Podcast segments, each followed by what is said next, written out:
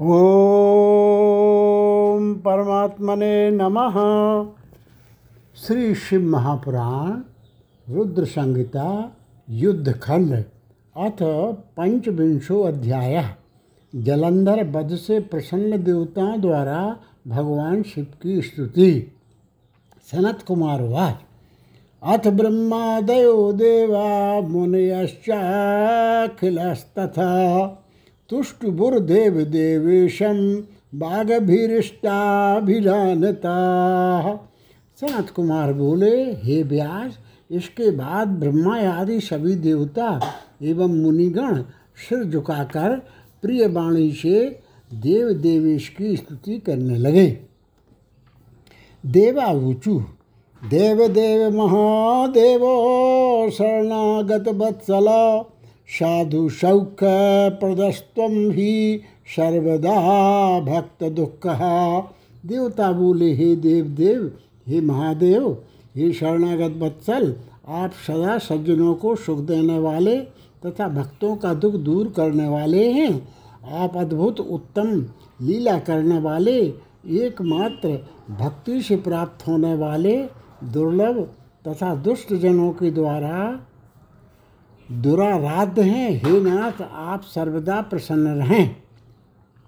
हे प्रभु, वेद भी यथार्थ रूप से आपकी महिमा को नहीं जानते। महात्मा लोग अपनी बुद्धि के अनुसार आपके उत्तम यश का गान करते हैं। हज़ार मुखों वाले शेषनाग आदि प्रेम पूर्वक सदा आपकी अत्यंत गूढ़ महिमा का गान करते हैं। एवं वे अपनी वाणी को पवित्र करते हैं। हे देवेश आपकी कृपा से जड़ भी ब्रह्मज्ञानी हो जाता है और आप सदा भक्ति से ही प्राप्त हैं, ऐसा वेद कहते हैं। हे प्रभो, आप दीनदयाल तथा सदा सर्वत्र व्यापक निर्विकार तथा सज्जनों के रक्षक हैं। आप सद भक्ति से आविर्भूत होते हैं। हे महेशान, आपकी भक्ति से बहुत लोग इस लोक में सभी प्रकार के सुख का उपभोग करके सिद्धि को प्राप्त हुए हैं और निराकार उपासना से दुखित हुए हैं। हे प्रभु, पूर्व समय में यदुवंशी भक्त दासार तथा उनकी पत्नी कलावती ने आपकी भक्ति से ही परम सिद्धि प्राप्त कर ली थी। हे देवेश, इस प्रकार राजा मित्र से तथा उसकी पत्नी मदयंती ने भी आपकी भक्ति से ही परम कैवल्य पद को प्राप्त किया था। कहकर नरेश की सौमिनी नामक कन्या ने आपकी भक्ति से महायोगियों के लिए भी दुर्लभ परम सुख प्राप्त किया था। हे प्रभो, राजाओं में श्रेष्ठ विमर्शन ने आपकी भक्ति से सात जन्म पर्यंत अनेक प्रकार के सुखों का उपभोग करके सदगति प्राप्त की थी। नृपश्रेष्ठ चंद्रसेन ने आपकी भक्ति द्वारा दुख से छुटकारा पाया तथा इस लोक में एवं परलोक में नाना प्रकार के भोग प्राप्त करते हुए वे आनंद करते रहे। महावीर के शिष्य गोपी पुत्र श्रीकर ने भी आपकी भक्ति से इस लोक में परम सुख भोग कर परलोक में सदगति प्राप्त की। आपने प्रसन्न होकर शतरथ नामक भूपति का दुख हरण किया तथा उन्हें सदगति प्रदान की। आपने राजपुत्र धर्मगुप्त को सुखी बनाया तथा उन्हें तार दिया। हे प्रभु, आपने माता के उपदेश से आपकी भक्ति करने वाले शुचिव्रत नामक ब्राह्मण को कृपापूर्वक धनवान तथा ज्ञानी बना दिया। नृपश्रेष्ठ चित्तवर्मा ने आपकी भक्ति से इस लोक में देव दुर्लभ सुखों को भोग कर अंत में सदगति प्राप्त की। चत्रांगद नामक राजपुत्र ने अपनी स्त्री श्रीमंतनी सहित आपकी भक्ति से सारे दुखों को त्याग कर सुख संपन्न हो महागति को प्राप्त किया। हे शिव, मंदर नाम वाला ब्राह्मण, जो वेश्यागामी, अधम तथा महाखल था वह भी आपकी भक्ति से युक्त होकर आपका पूजन कर उस वेश्या के साथ सदगति को प्राप्त हुआ। हे प्रभु, भद्रायु नामक राजपुत्र ने भी आपकी भक्ति द्वारा कृपा प्राप्त कर दुखों से मुक्त हो सुख प्राप्त किया और माता के साथ परम गति प्राप्त की।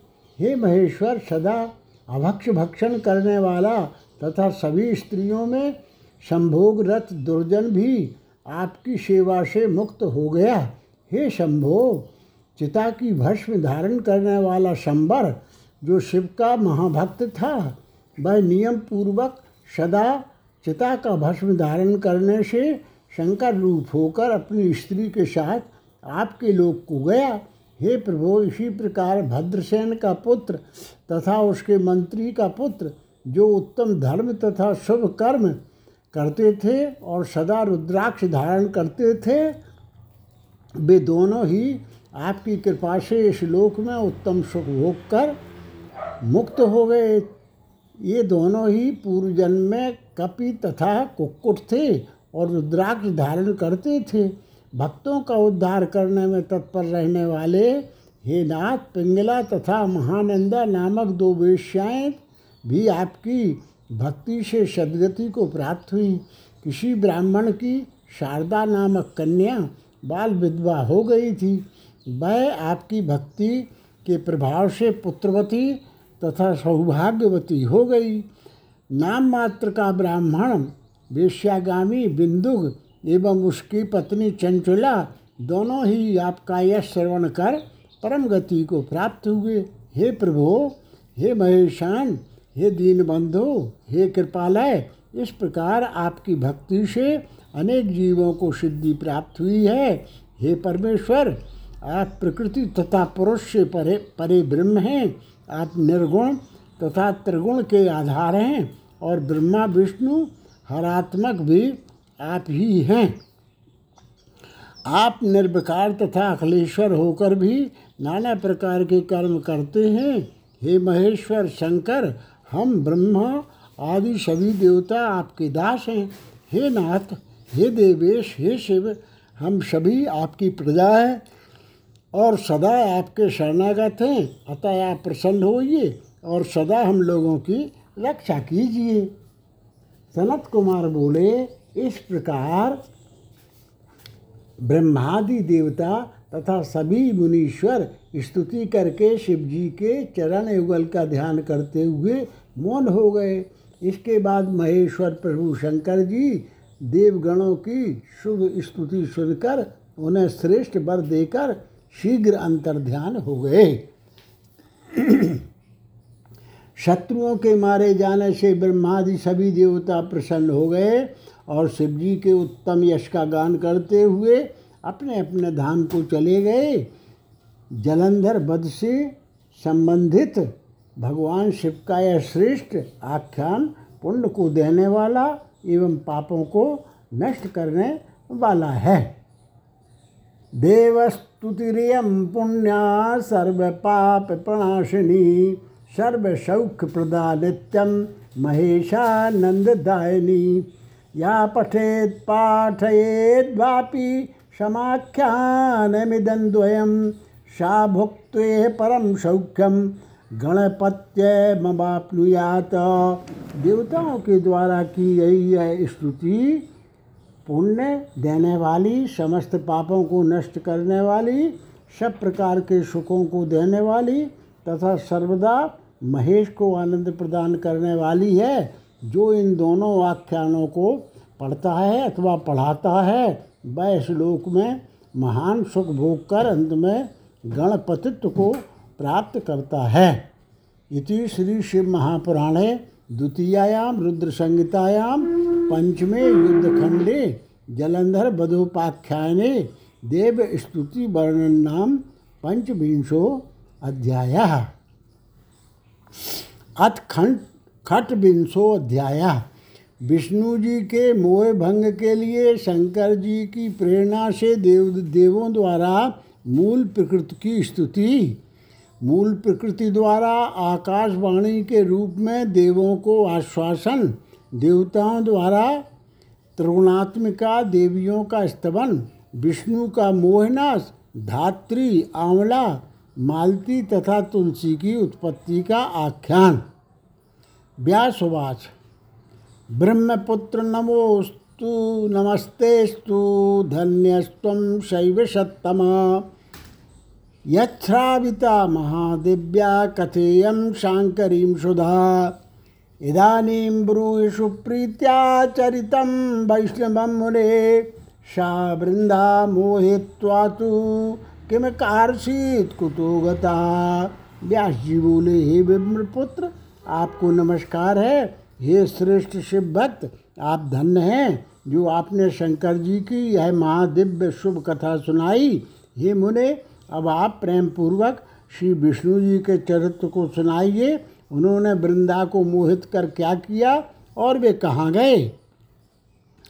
सनत कुमार बोले, हे महाप्राग, शिव भक्तों में श्रेष्ठ व्यास जी, अब आप शिव चरित्र से परिपूर्ण तथा निर्मल विष्णु चरित्र को सुनिए। जब ब्रह्मादिक देवता स्तुति कर मौन हो गए, तब शरणागत वत्सल शंकर अति प्रसन्न होकर कहने लगे शंभु बोले, हे ब्रह्मन, हे सभी श्रेष्ठ देवगण, मैं यह सत्य सत्य कह रहा हूँ कि यद्यपि जलंधर मेरा ही अंश था, फिर भी मैंने आप लोगों के लिए उसका वध किया।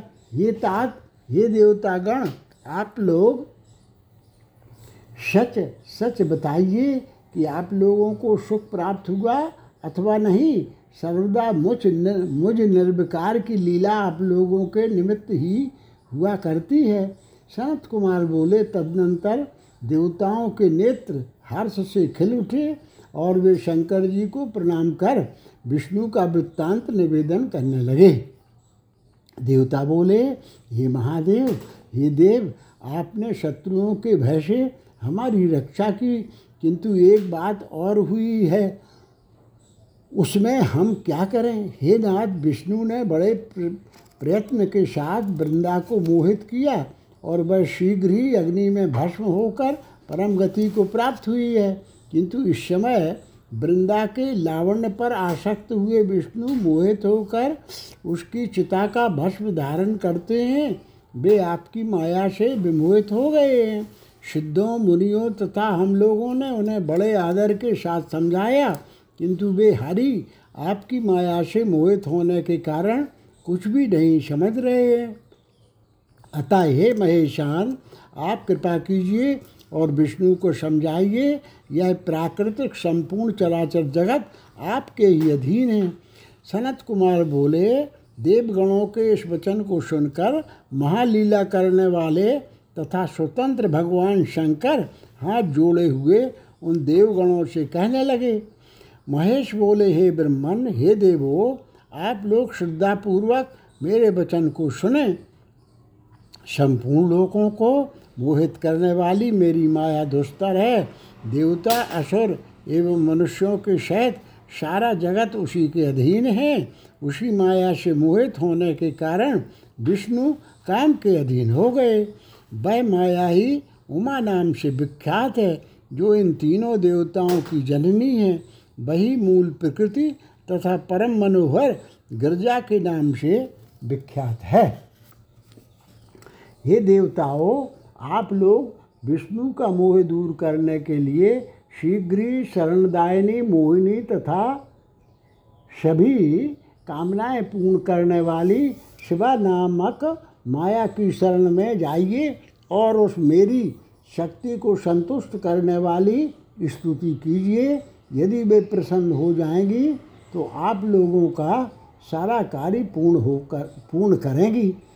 सनत कुमार बोले, हे व्यास पंचमुख भगवान शंकर, हर उन देवताओं से ऐसा कहकर अपने सभी गणों के साथ अंतर ध्यान हो गए और शंकर की आज्ञा के अनुसार इंद्र सहित ब्रह्मादिक देवता मन से भक्त वत्सलता मूल प्रकृति की स्तुति करने लगे।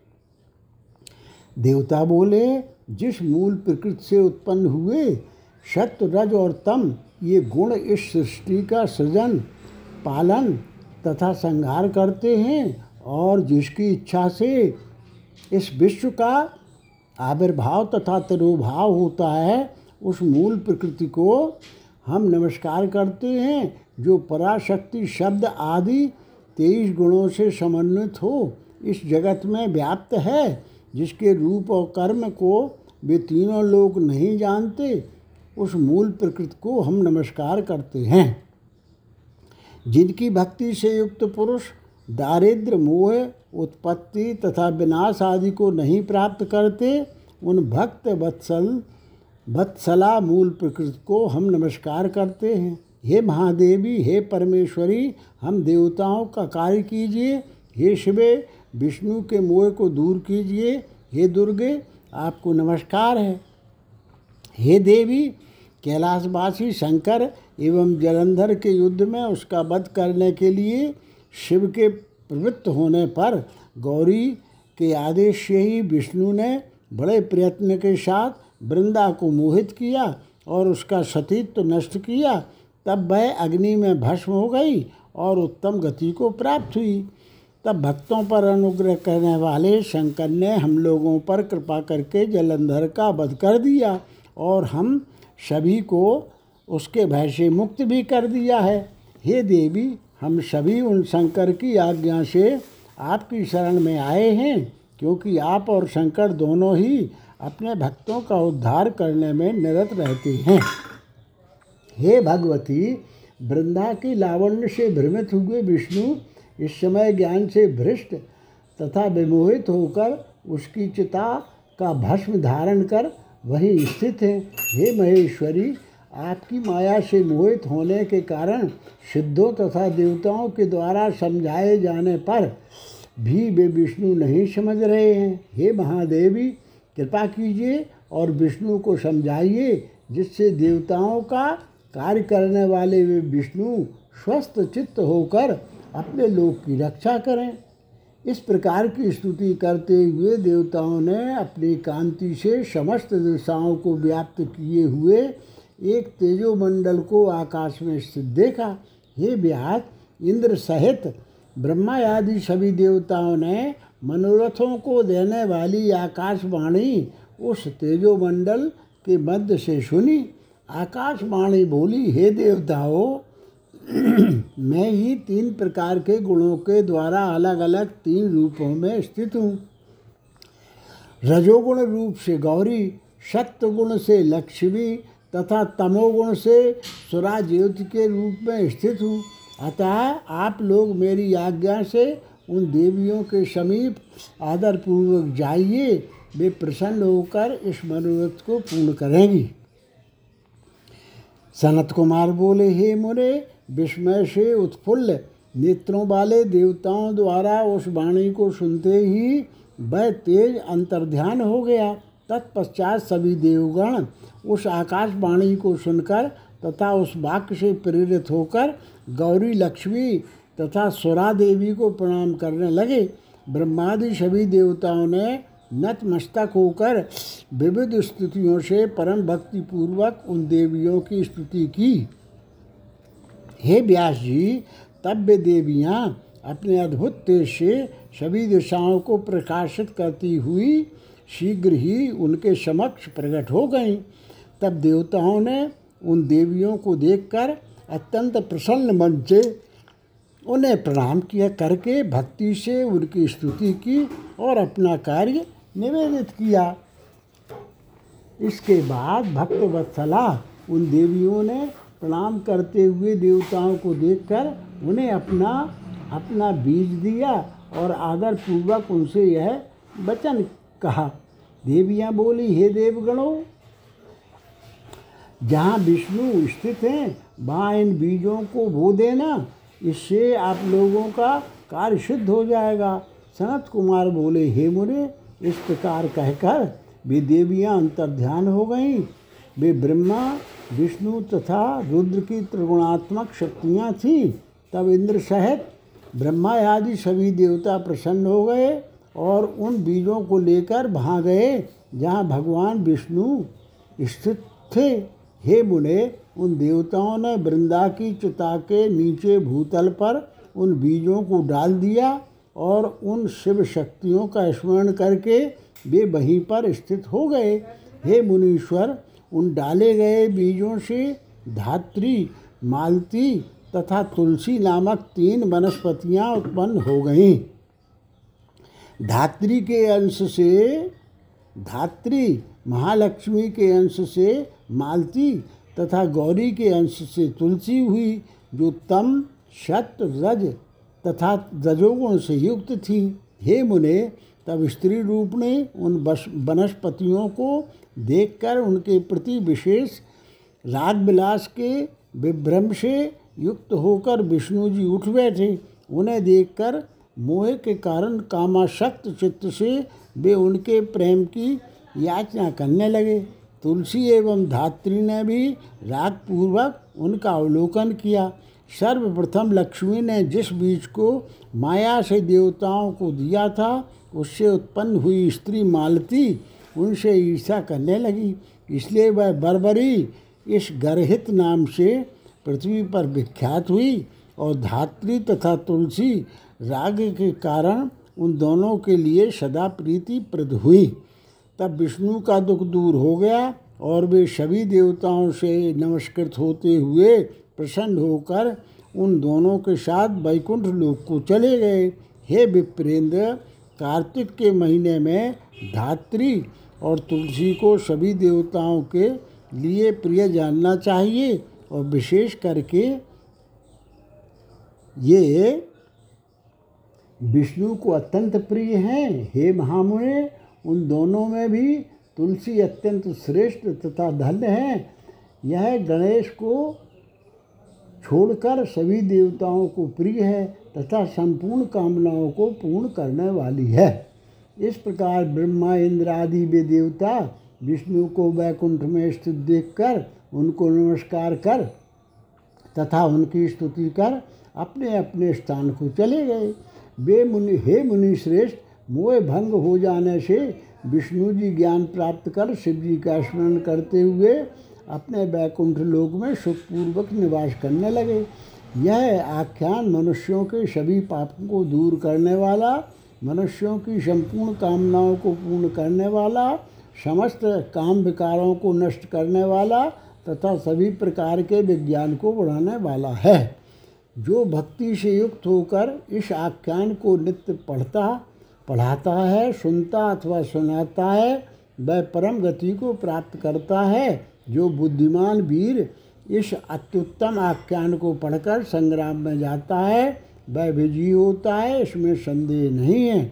यह आख्यान ब्राह्मणों को ब्रह्म विद्या देने वाला, क्षत्रियों को जय प्रदान करने वाला, वैश्यों को अनेक प्रकार का धन देने वाला तथा शूद्रों को सुख देने वाला है।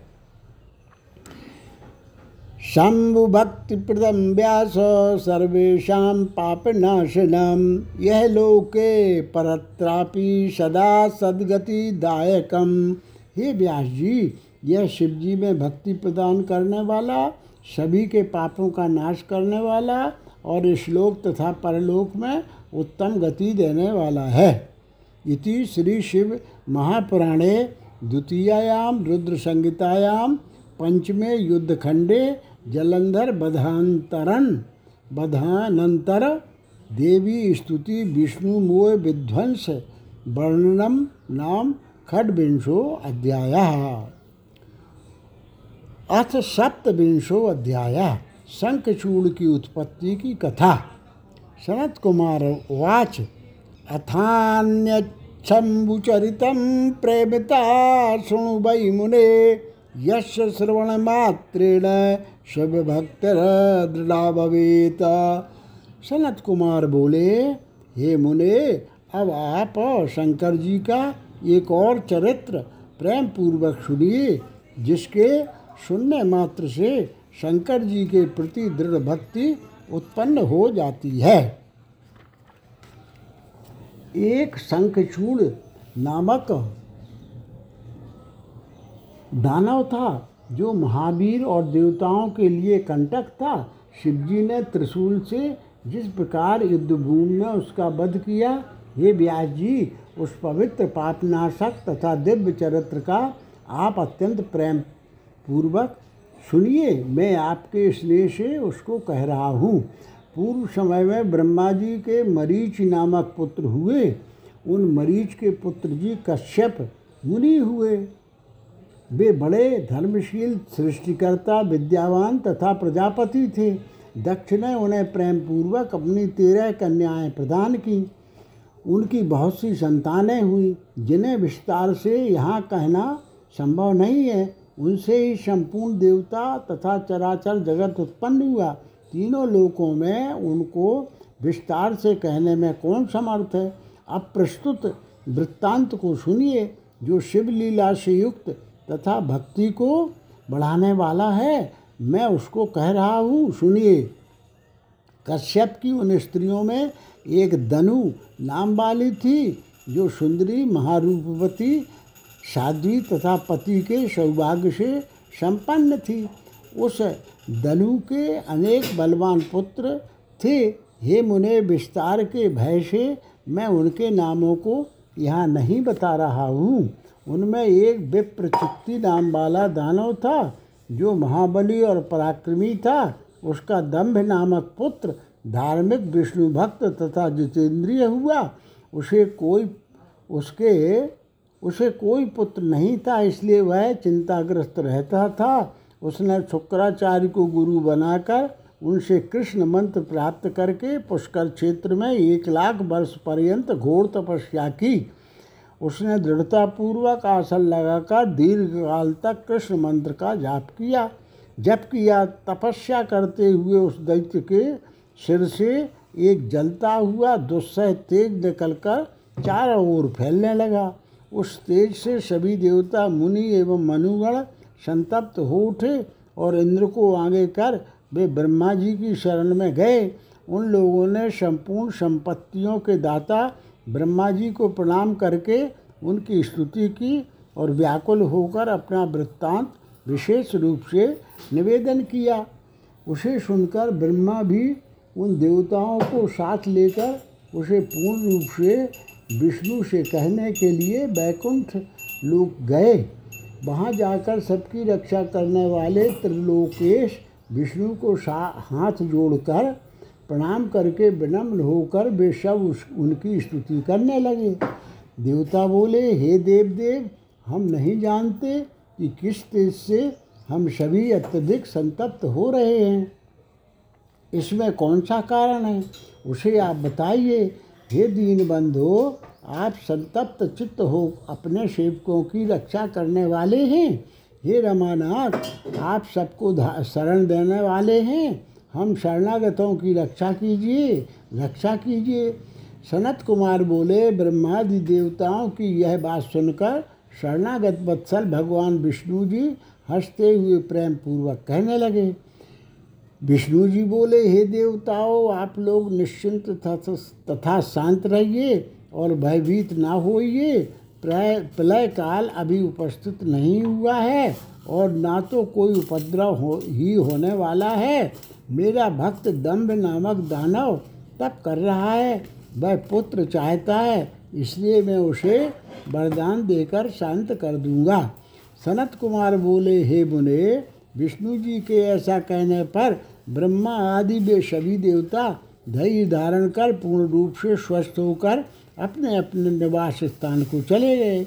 भगवान विष्णु भी वर देने के लिए पुष्कर क्षेत्र में गए, जहाँ दम्भ, वह, जहाँ वह दम्भ नामक दानव तप कर रहा था। वहाँ जाकर विष्णु ने अपने मंत्र का जप करते हुए उस भक्त को सांत्वना देते हुए मधुर वाणी में कहा वर मांगो, तब विष्णु का यह वचन सुनकर तथा उनको अपने सामने खड़ा देखकर उसने महाभक्ति से उन्हें प्रणाम किया तथा बार बार उनकी स्तुति की। दम्म बोला, हे देव देव हे कमल लोचन हे रमानाथ, हे त्रिलोकेश, आपको प्रणाम है। मेरे ऊपर कृपा कीजिए, आप मुझे महाबली, पराक्रमी, तीनों लोगों को जीतने वाला वीर देवताओं के लिए अजय तथा आपकी भक्ति से युक्त पुत्र प्रदान कीजिए। सनत कुमार बोले, दानवेंद्र के इस प्रकार कहने पर नारायण ने उसे वैसा ही वरदान दिया और हे मुने, उसे तपस्या के से विरत कर बे अंतर्ध्यान हो गए।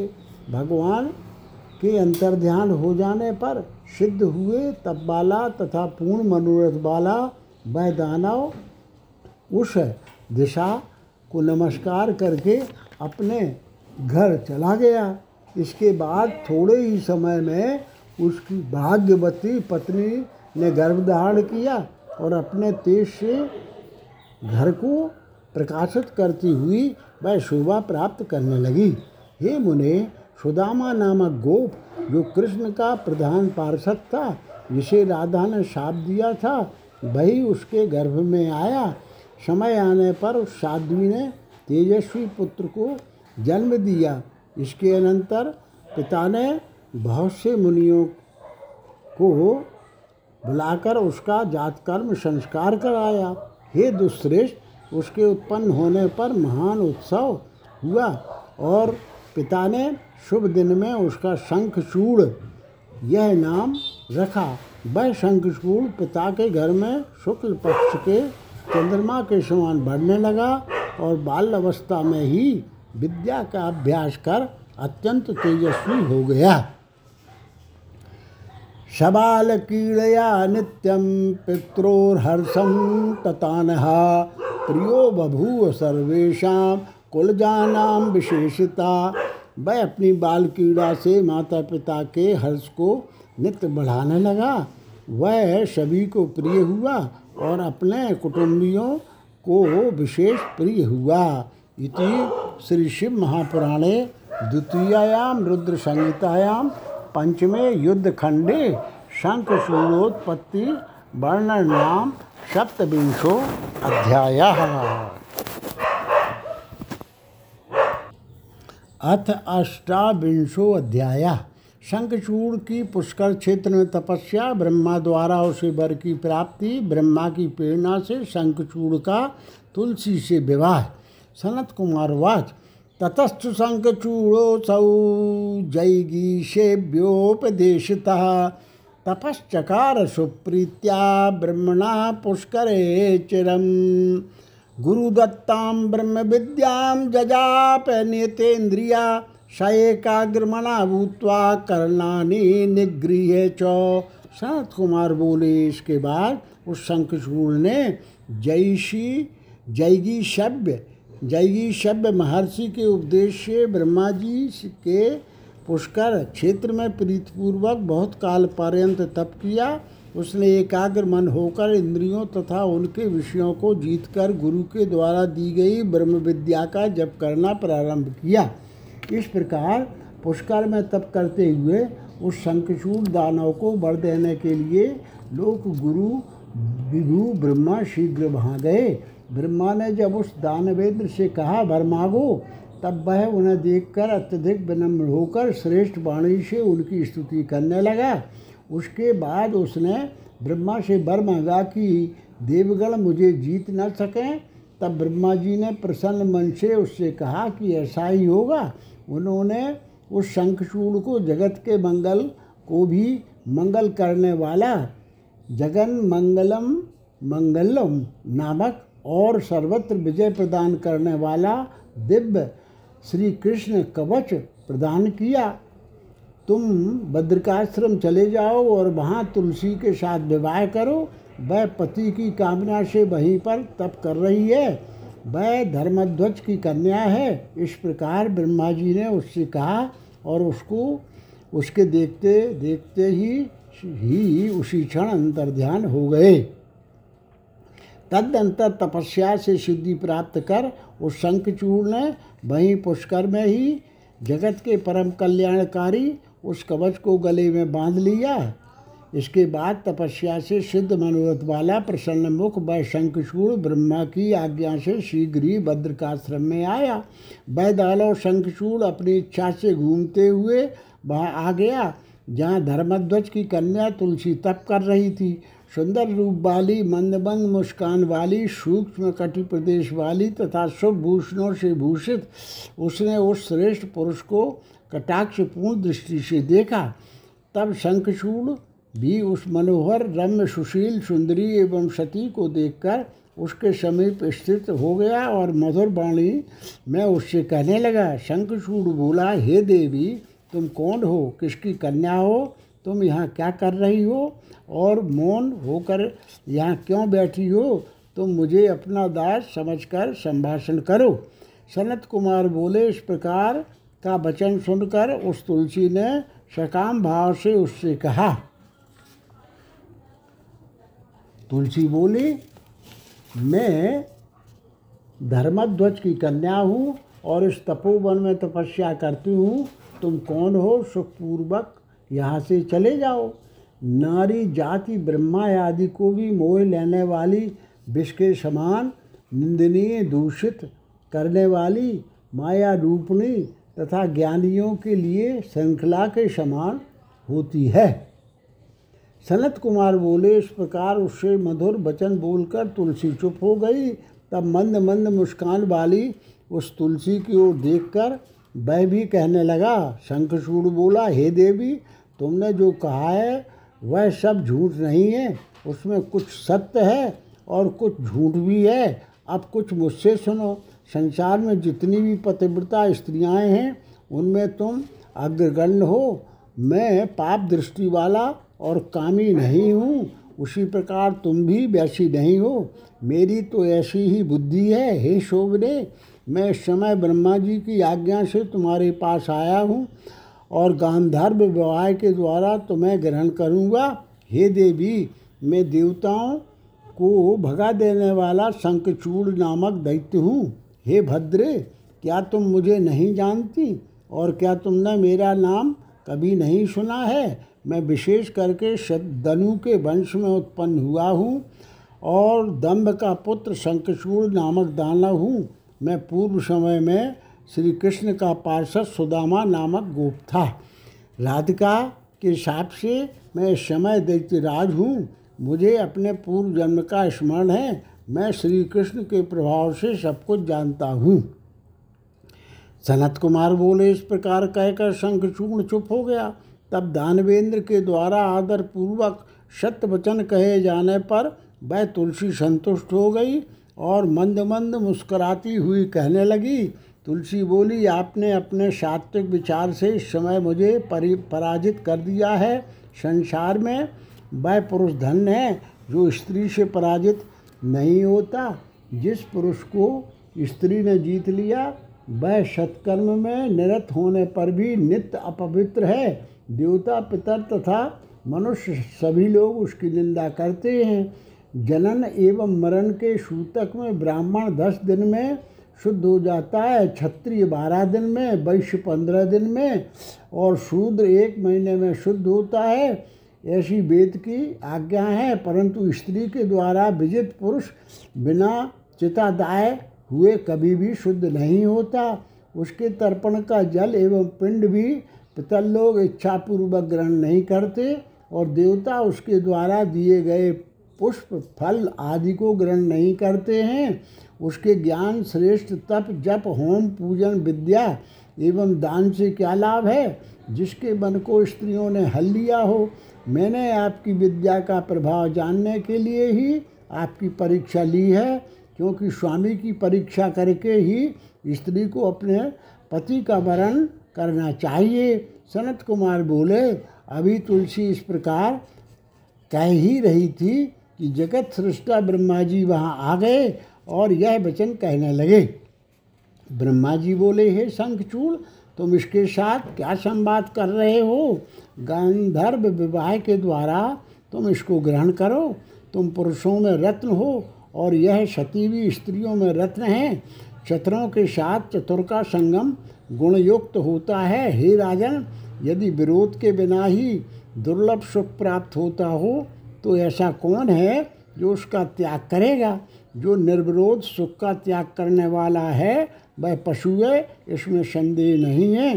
हे सती, तुम देवताओं, असुरों तथा दानवों का मर्दन करने वाले इस प्रकार के गुणवान पति की परीक्षा क्यों करती हो? हे सुंदरी, तुम इसके साथ सभी लोकों में स्थान स्थान पर चिरकाल तक सर्वदा अपनी इच्छा के अनुसार विहार करो। अंत में वह गोलोक में श्री कृष्ण को पुनः प्राप्त करेगा और उसके मर जाने पर तुम भी वैकुंठ में चतुर्भुज श्री कृष्ण को प्राप्त करोगी। सनत कुमार बोले, इस प्रकार यह आशीर्वाद देकर ब्रह्मा अपने लोक को चले गए और उस दानव ने गांधर्व विवाह के द्वारा उसे ग्रहण किया। एवं विवाह तुलसी पितुस्थानम जगामहा सरे में रमया सार्धम बासगे हे मनोरमे। इस प्रकार तुलसी से विवाह कर वह अपने पिता के घर चला गया और अपने मनोहर भवन में उस सुंदरी के साथ रमण करने लगा। इति श्री शिव महापुराणे द्वितीयायाम रुद्र संहितायाम पंचमे युद्धखंडे शंखचूड़ तपः करण विवाह वर्णन नाम अष्टाविंशो अध्याय।